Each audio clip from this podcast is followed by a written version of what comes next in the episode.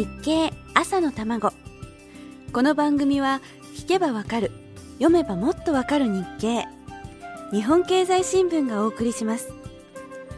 おはようございます。林さやかです。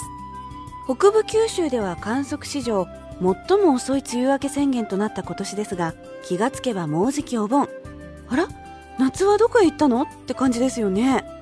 夏が苦手な方にはラッキーな年だったかもしれませんが夏に夏物が売れないというのは景気にとってはあまり良いことではありません。ちょっと秋の景気が不安な今日この頃です。先週はエコカーのお話を中心にさせていただきました。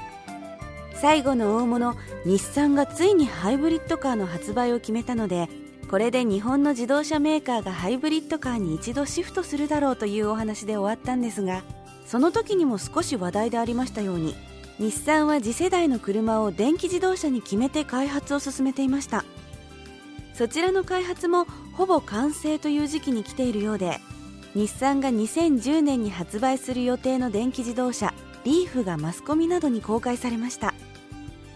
8月3日の日経によりますと日産のリーフは5人乗り最高速度は時速140キロ以上で1回のフル充電で 160km 以上走ることができるそうです。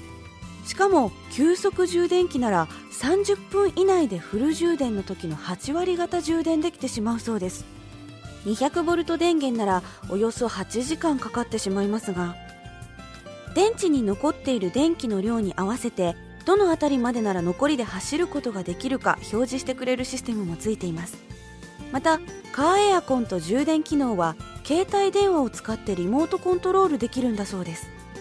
駐車場に着くまでにエアコンで車内を冷やしておくこともできますし例えば仕事先から明日のドライブに備えて充電をスタートさせておいて休みには安心してフル充電で出かけるとかそういうこともできるようになるわけですね。2010年の後半には一般発売を開始する予定ということで来年は電気自動車の話題がかなり市場を席巻するかもしれません。走る方ばかりに目が行きますが省エネのアイデアもいろんなところに生きてるようですよ。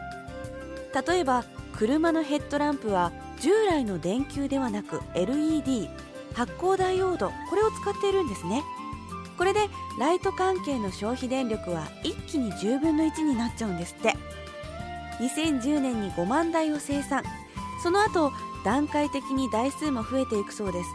いつかの日経に電気自動車の登場で世界はもう一度電化という大変化を迎えるだろうという記事が載っていました。世界は電気というエネルギーを得て文化的にも技術的にも革命的な変化をしました。自動車が大変化を迎える時世の中はどんな変身を遂げるんでしょうか。楽しみに見つめていたいと思います。